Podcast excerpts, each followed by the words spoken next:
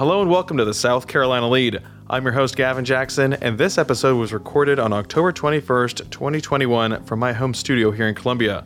Just so you know, some of the information in this podcast may have changed by the time you've heard it. This episode features Governor Henry McMaster reacting to moves by the U.S. Department of Labor that could result in the loss of millions of federal dollars. It's been more than a month since a new director has taken over at the Department of Juvenile Justice, and we get an update on what big changes are happening at the beleaguered agency. In our ongoing look at infrastructure, we talk with Ports Authority CEO and President Jim Newsome. And we have big vaccine news in our medical section, along with an update from DHEC. Additionally, we want to hear your stories, so we set up a voice mailbox to hear from y'all about your life during these more certain times. These are times. We want to hear from you. We love hearing from you. So do it. Call us. Get on the phone right now. Pick it up if you're driving. Well, at stoplight. 803 563 7169. Just trying to absolve ourselves of any liability there. Leave us your name, where you're calling from, and what's going on in your life. We want to hear from you. You've heard the, the great croc debate of 2021, the candy corn saga of October. What's going to happen in November? It's right around the corner. Let us know. 803 563 7169. Are we coming to Thanksgiving? Please? Now for the latest in South Carolina. Currently, the spread of COVID 19 is widespread, ongoing, and not contained, according to data from the Department of Health and Environmental Control. There have been 13,412 total deaths, and currently there are 890,003 total cases being reported in all 46 counties as of October 21st at 4 p.m. Our percent positive rate is 5.3%. Currently, 858 people are hospitalized with COVID 19. 277 are in intensive care, and 182 are on ventilators. All of those rates are lower than the previous week. Right now, 13 children are hospitalized with COVID 19, 3 are in critical care, and 1 is on a ventilator. So far, 54.2% or 2.33 million eligible South Carolinians have been fully vaccinated.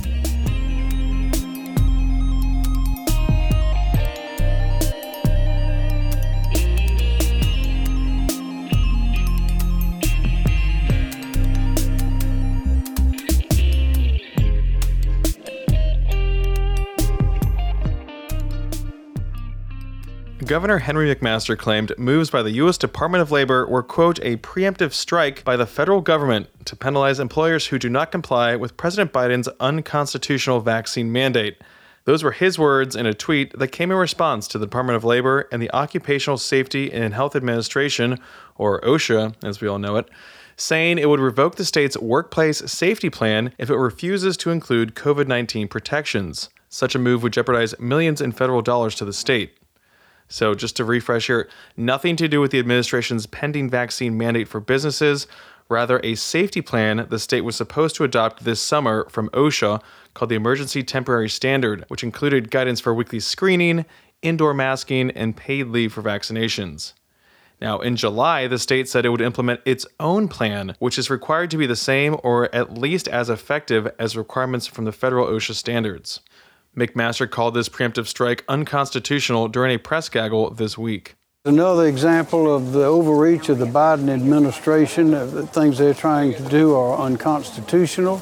I know they're going to be challenged. They'll be challenged here, they'll be challenged in other states by governors and by attorneys general. Uh, this is an overreach, it, it is uh, wrong.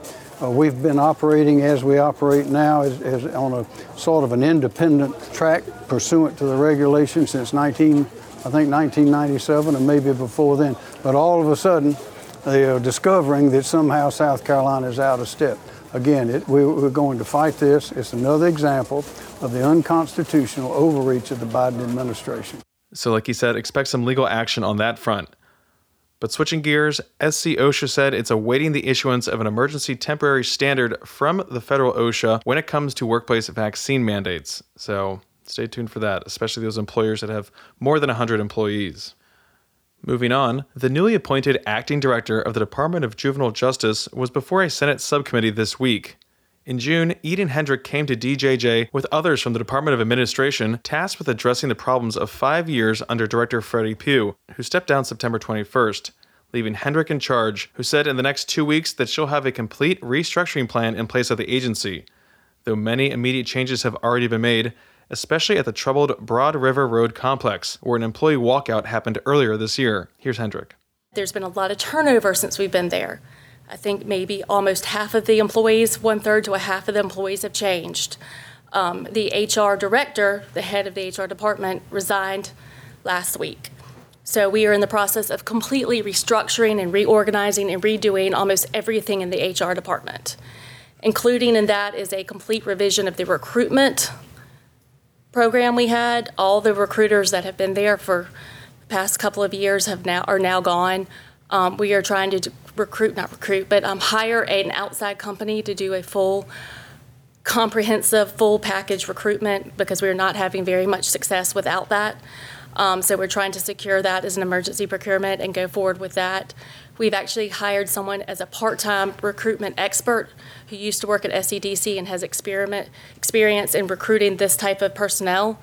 Um, so we have that person on board and working with that. And again, we have revamped almost the entire way we are doing the hiring process, the posting process, um, the orientation process. Orientation and HR used to be a very long, cumbersome process with new employees having to go several different places to get several different tests. We're streamlining that so it's all one place, one stop shop. You go to one appointment and you're onboarded. Since taking over more than a month ago, Hendrick is working to right the ship after audits of the agency found consistent problems during Pugh's tenure, including increasingly dangerous conditions for juveniles and staff. One big change is moving the executive level staff from an administration building seven minutes away to back behind the fence at Broad River Road Complex. Hendrick said she will be the first one to return, but some won't. Personnel changes will continue as the HR department is revamped with the help from HR directors from other state agencies. Kind of like a little teamwork there. An inspector general and internal auditor are the two biggest open positions right now. The Finance Department Associate Deputy has left, and there will be a complete overhaul of that department following the recommendations of the Legislative Audit Council report, as well as a deep dive into the agency's budget, looking at how money had been spent, and carry forward funds, which is leftover money that agencies carry forward from one budget year to the next. A lot of this is dovetailing with Hendrick's prior agency experience at the Department of Administration. But one worrisome detail, among many, is the IT security of confidential information at the agency. Here's Hendrick. Admin has also come in with the IT department.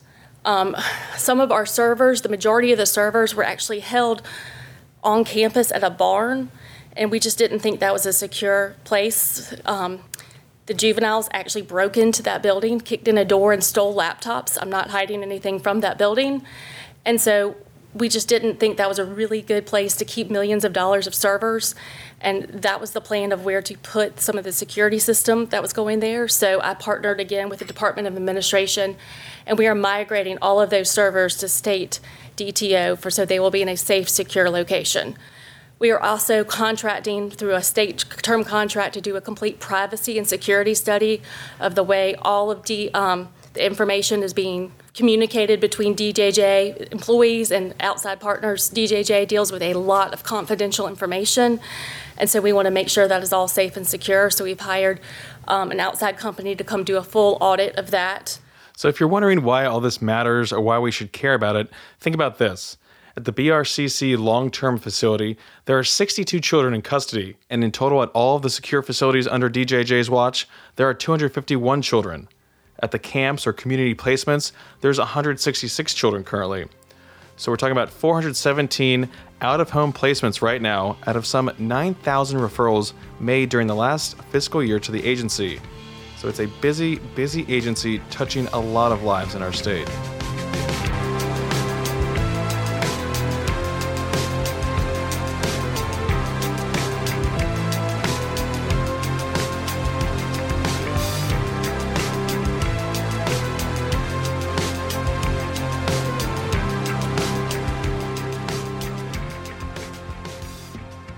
Yes, supply chain issues are a pain right now thanks to high demand from consumers. Remember, that's what we do in our economy, we just buy things. But supply has not caught up due to labor issues. Look at truck drivers, for example. And globalization is also an issue, getting back online still from the pandemic that we've been living in now for the past 18 or so months. So, yes, do your Christmas shopping now because gifts may be waiting off the California coast for a while. So, use some planning and foresight there. Christmas Day is always December 25th. You can avert a Christmas nightmare, even though consumerism is not what Christmas is supposed to be about. Regardless, that's besides the point. Now, we don't have any ships waiting off the coast of South Carolina or any truck jams backing up near the port. In fact, things are running smoothly and record volume is flowing through even though labor disputes have dimmed some of the recent port capacity that came online this spring with the Hugh K. Leatherman terminal in North Charleston.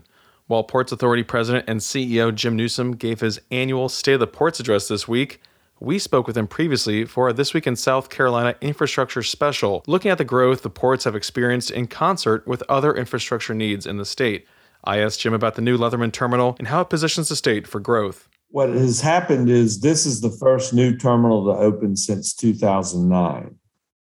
And the next new terminal, just by virtue of permitting and the other constraints that go into building a terminal, will not open until 2030. So it gives us the ability to say that we can add 2.4 million TEUs of capacity over a 10 year time frame. When I firmly believe that other ports are bumping up against their capacity, are going to run out of capacity. So in theory, it should mean that some freight needs to come to our port that was was going elsewhere. What's happened in the pandemic, we're handling record volumes right now in the in the port system. Volumes are up. Forget a comparison to 2020, that's the pandemic year, but import volumes are up 16 to 20 percent over 2019. So there, people are buying record amounts of stuff, and most of that stuff's being sourced in in Asia.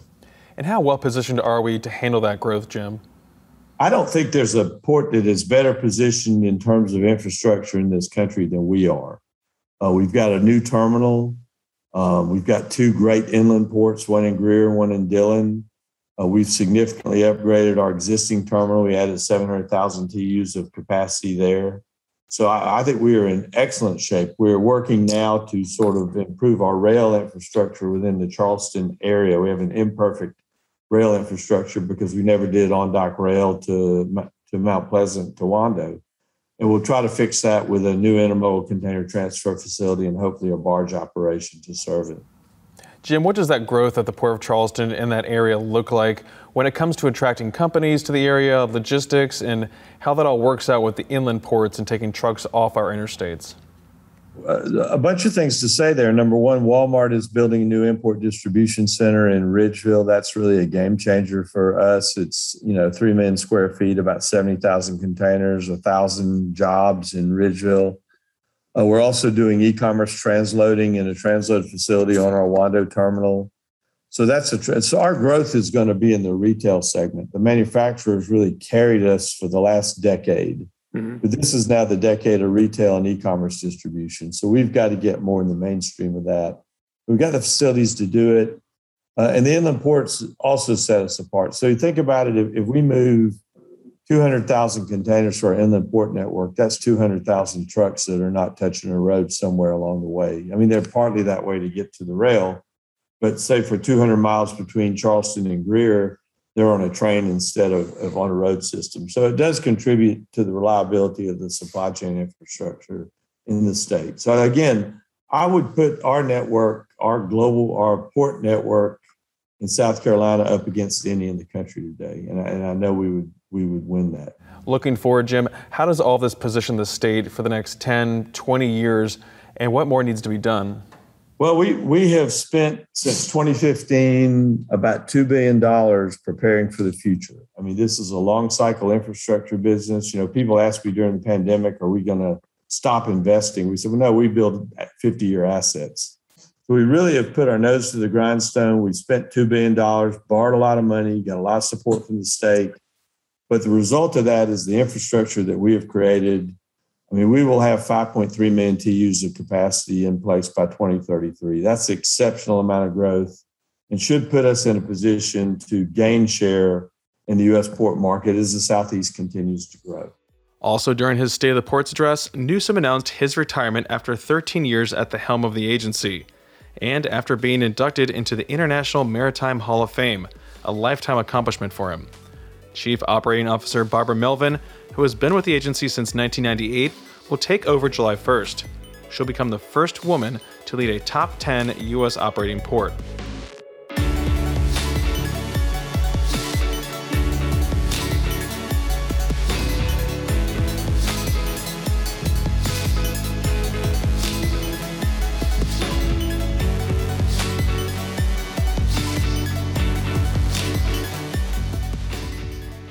We saw some big vaccine news come out this week from the FDA, which granted emergency use authorization for half dose shots of Moderna as a booster for people fully vaccinated at least six months ago and who are 65 and over, or who are at high risk of severe COVID or have occupational exposure to the virus. So there's your booster news there for Moderna. Also, anyone who has received the Johnson Johnson vaccine at least 2 months ago will soon be able to get a second shot. And any of the three authorized vaccines you see here can be used as a booster. This is the mix and match approach here. So, if you got your J&J first dose, you'd be able to get a Moderna or Pfizer second dose or another J&J dose, you know, so euro. So, three big announcements from the FDA, which we now expect the Centers for Disease Control and Prevention to approve. The CDC's Advisory Committee on Immunization Practices meets Thursday. That's the day we're taping this episode and could recommend the FDA's authorization, at which point CDC Director Dr. Rochelle Walensky would make the final decision. So, all those have not been formally set in stone yet, but we expect that to happen. This is the part of the podcast where things may change by the time you hear it. now, back in the state, Dr. Jane Kelly, the Assistant State Epidemiologist, opened the weekly DHEC press call by talking about the late Secretary of State Colin Powell and breakthrough cases, as well as the latest data on breakthroughs in our state. As everyone is aware, former Secretary of State Colin Powell sadly passed away earlier this week due to complications of COVID 19. While the passing of any former leader with his renown would make national headlines, his death is rekindling questions about how is it possible for a fully vaccinated person, which he was, how is it possible that they could still die from COVID 19? As our DHEC data and national data continue to show, breakthrough cases and breakthrough deaths from COVID 19 are rare, however, they occur. Just as breakthrough cases occur with every vaccine preventable disease, because no vaccine is 100% effective. However, the overwhelming number of fully vaccinated people who die from COVID 19, which is called a breakthrough death, occur in people who are immunocompromised, meaning they have at least one pre existing condition that puts them at high risk for severe complications or death from COVID 19. In South Carolina, our data analysis for COVID cases and deaths in the month of September shows that of the 664 COVID related deaths that occurred, 76.4%, or 507 deaths, were among those not fully vaccinated.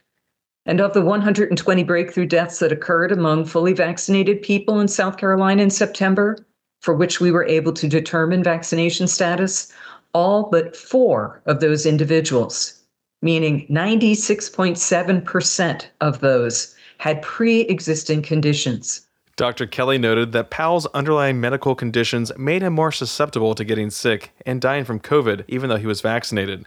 It's a prime example, she said, of how individuals' actions affect others. NPR reported Wednesday that the White House is ready to quickly roll out COVID 19 vaccines for children 5 to 11 if the Pfizer vaccine for that age group is approved by the FDA and recommended by the CDC. The administration said there are enough doses for all 28 million children in that age range. And Dr. Kelly outlined the planning DHEC has in place for when the decision could happen in early November. CDC gave us our planning numbers to expect for the first week that COVID 19 vaccines become available for those ages 5 through 11 years. And beginning today, we are able to put orders in the system with the ex- expectation of receiving our first orders within the first five days of November. We anticipate receiving up to 152,100 doses that first week as a bolus to get us started. And that will be broken down into three shipments. And we anticipate that we will have 60,900 doses that we can order to receive in the state on November 1st, and 45,600 doses we can order to receive on the 3rd, and another 45,600 on the 5th of November. So while we will be prepared, it's important to remember the timeline is not set in stone yet, and no provider may administer shots to anyone younger than age 12 until the FDA issues the emergency use authorization for the Pfizer vaccine for the 5 through 11 age group, and the CDC provides guidance for use in that age group. So, no shots to go, to go into 5 through 11 year olds' arms until November 4th at the earliest. Dr. Kelly said it will be a school district's decision if they want to partner with DHEC to do any widespread vaccination clinics at schools. So expect a lot of more details coming up once we get that go ahead from CDC. And Dr. Kelly also gave her outlook for the colder months and said it is unlikely that we'll see a surge on the level of last winter simply because more people have received the vaccine and that will only be boosted with children getting it as well.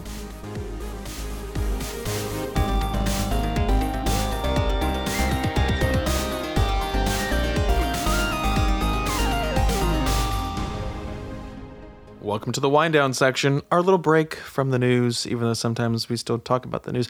Don't worry about that. we talk about life during the pandemic and want to hear your stories as well. That's why we have a phone number that you can call any time of the day or night. It's 803 563 7169. You can leave your name. You don't have to leave your name if you don't want to leave your name. We can disguise your voice if you're so inclined, if you have something interesting to say. We love hearing from our teachers and our medical professionals. Maybe they want to sound off. We're a willing ear to hear from you. 803 563 7169. Bend our ears. Doth my ear be curious? As I like tore like a fine mustache. Quite, yeah. But I hear we have a, a good old leader, a good old oh, leader yeah. calling in. The pre-COVID time leader, OG, OG lead fellow. You know, he sent us. I have this card in my office, uh, 100 card. It's you know 100 hundredth birthday card when we Yeah. had our hundredth episode, and what we like blew through that in like what six months last year to like 200. You want to guess what number this is? Six six six. Mm, now you're speaking my language, babe. No, uh, this is this is COVID number one seven three, which means we're we're up oh, clo- closing in on three hundo. Yeah. Yeah. Well, Which there, there was there was a gap between 100 and COVID. Well, we're probably there? past 300. Yeah. We might be, but anyway, So let's uh, get we're to this so call. old we can't keep track. Once you get in the 200s, the days have become innumerable. we are in the winter of our life. I pass beyond all space and time. Anyway, um, this is this is I will say this is a professional call right Oh. here. When I say, uh, first of all, Google could not provide a transcription. Transcription not available, but there are words. I've checked it, Okay. and uh, it is three minutes on the dot. Mm, so mm-hmm. I thought I thought Towner went. Oh, I I spoiled it. Spoiler alert! It's Towner. But uh, I thought he was going to go over, and he really closes it at two fifty. Professional. So yeah, professional level phone phone call here. So here we go. Hey guys, it's Towner McGill, your resident giant redhead from the Low Country. I don't think I've actually called in this year, and uh, can't believe it. I've been listening to the show, been enjoying it, been catching up in uh, multiple uh, pods at once on some long walks and some long drives. Got back to traveling a little bit for work after about almost 18 months of sitting at the same desk in the same spot every day. Um, you know, been sort of taking it easy here this summer after uh spent a lot of time working uh, on uh, against the open carry campaign this spring. Decided to kind of step back and take a little time to myself, uh, hang out with the fam, work uh, on some local causes here in East Cooper Church and, and other things I'm passionate about.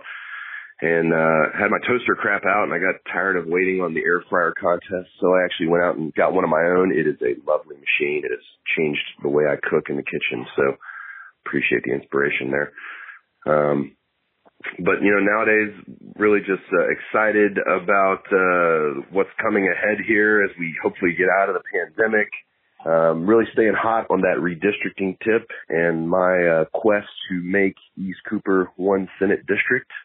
Really excited to see uh, what they will come up with, and wondering why it's taking so long. Got a lot of municipal elections down here as well, so spending a lot of time trying to support some good candidates here in Mount Pleasant. And of course, keeping tabs on all of the really terrible parent behavior that we've seen here during the Charleston County uh, School District mask debate. But happy to see the numbers uh, going down. Uh, looking forward to the possibility of younger people getting vaccinated soon and, and maybe putting all this behind us so we can get back to some true normalcy.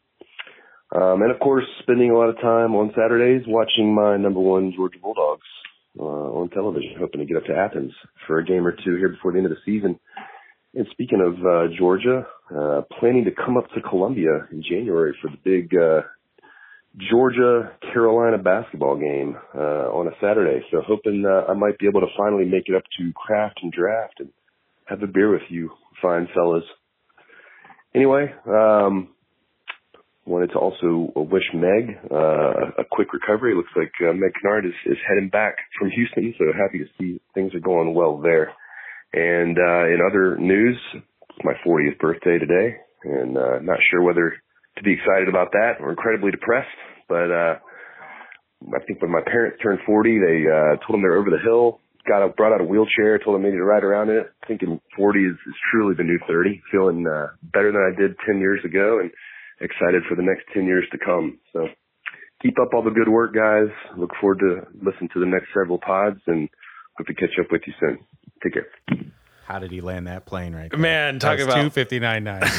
landing that plane right in time. Joe Biden takes some notes, baby.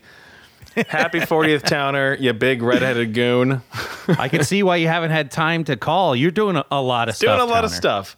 Yeah, Uh, AT, you and I both perked up when he said that he replaced his toaster with an air fryer. yeah. I, I got a Interesting, I got questions with that just because DM us. um, I don't think those two things do the same no. thing. no, no. What? No, no. I mean, I can see like no. a toaster oven, but the air fryer. Can Yeah. you even air fry bread? We need. I don't own an air fryer. I'm sure. I mean, what can't you air fry? You know, like you could air fry whatever you want. You know, but like, uh, I don't think you could toast in an air fryer. If No. you can, I mean, you can let crisp, us know. but- I mean, we talk, we joke about air fryers so much. I, I've but we don't. never we don't, actually. We don't, I've never seen one. I've never person. even touched one. Never touched one. Yeah, I would honestly wouldn't be surprised if you had one in your back seat in your car. And you're just the like, next, I'll bring the it next in. kitchen appliance to roll around in my back seat. I literally have no more counter space between the Instapot and this giant suitcase of a microwave. That Yeah, Meg yeah, Kinnard yeah. told me she respects my egg routine. So I that's two against one. That's the, very the polite. there. nutrition I think she's being very. No. She has not called in and gone on the record, so that was a very soft She- endorsement. She just did a long one. She, you know, she's she just got back in town. She has bigger things to do. I think that was real soft and polite from Meg. she didn't have to say anything. I didn't push her on it. I bet I, I if I, w- I wish I could have been a fly on the wall there. I'll show you the DM. But uh, yeah, that's a, a lot going on when we come to talk about kitchen appliances and their usefulness. No, um, but I did see Meg Kinnard. She is back in South Carolina. Oh, She's looking great, What? feeling good, I, I, cancer I free. can watch. I can watch so many like uh, troops getting home and and not cry at those or anything Oh, like that. I but seeing. Mm-hmm. Meg get back and see her kid, I mean, I, Did she break really, you? It didn't break me. I didn't quite cry. You can but tell us if you I felt did. I felt feelings for the first time in a long time. Look at that. Yeah. Wow, I did. That that that touched me in a deep dark That's place. the power. No, I hate covering those. I mean, I love when the troops come home, but I just. Yeah, totally, totally. But like when you're taking photos, you're like, oh, I know you're having an emotional reconnection, but can I get your name really quick? The hard part though was always covering the deployments because it's also very sad, and then you don't want to take Yeah. up people's like last moments, being like, "Can uh, you spell that last name for me?" like, but that's what you had to do as a photographer. It's like you don't just because Yeah, you that's can't your come back job. to the If you came newsroom back- with this great photo, Yeah. and they're like, well, "Who was that?" You're like, anonymous says bidding farewell to anonymous. yeah, like uh, that's like those are some of the differences between you know just taking a photo versus being a journalist, folks. I don't want to go on that debate about what it means to be a journalist. You can draw your own conclusions from social media. Yeah, that's where all the answers are anyway. Go to this place called uh, www.twitter.com Oh, I've been and they have all the answers for you.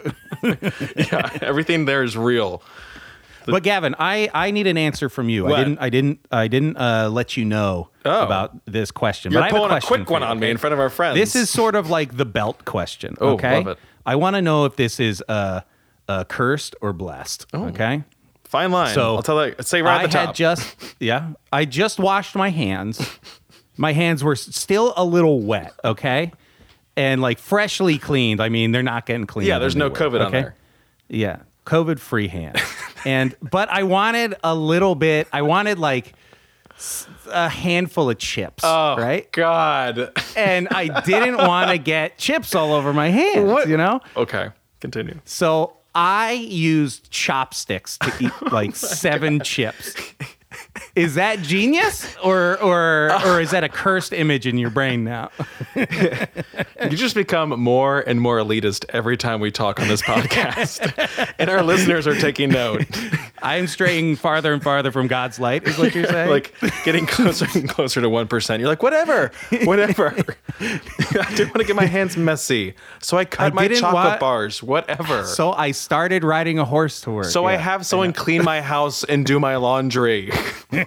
I don't want to get my hands dirty. I, I, I don't think you've answered the question yet, though. Is it I think smart? I did. Did I? Did I? Did I? Did I crack a code here? if if I was in your presence when this happened, it would be you slapped them out my hand. Yeah, it, no, it would have been a slap in my face essentially. oh, you don't want This me to put my hands in there? affront against you think you? are better than me because I'm touching the chips here? You're better than me. You think you're better so than you me? stopped though once the hand became solidly dry. I, I didn't want a lot of chips. I wanted like seven chips. Mm. Very precise You know, yes, like yes. not a lot. I mean, it's I didn't want like handfuls and handfuls, but I also didn't want to rewash them. Uh, are you familiar with Cheez-Its versus Sandy Hands? Um, it's a beach case. I could see this being some good precedent for that situation. Mm, okay. Don't okay. put the sandy hands. ugh, no sandy hands in the beach bag. chopsticks would help Yes. there then, right? So that's a lifesaver. So you're saying people should travel to the beach with chopsticks. I got you. Yeah. or a towel. So, but no, no, no, no, no. chopsticks. Oh, just one final question: Are you going to be now putting out chopsticks when you put out chips in your house for guests? And will you be judging them if they don't use the chopsticks? I think more I'm going to be more along the lines of uh, next to the sink there's going to be a soap dispenser and a thing of chopsticks. For those, for those freshly moments. fresh for for those chopstick moments. You know, NPRs they've got they've got driveway moments. I mean, I get I get chopstick moments. It's the same thing. I see no difference between those two things. I don't want to dry my hands any more than I already have. exactly. Now you understand. Now you're more on my side. Yeah. just dry them and then just like wait. But yeah, that, I can see that the two seconds you're talking about right there. You're That's like, I moment. need answers. That's yeah, that's advanced right there. Tell us, tell us about your your chopstick moments, folks.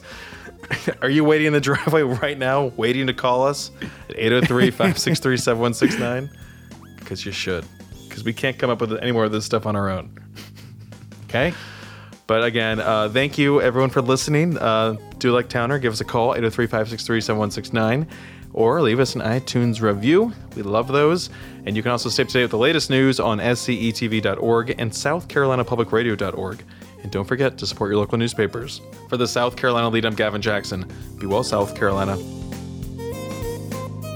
That's what's wrong with this country. Bro- Panera broccoli cheddar soup. I agree.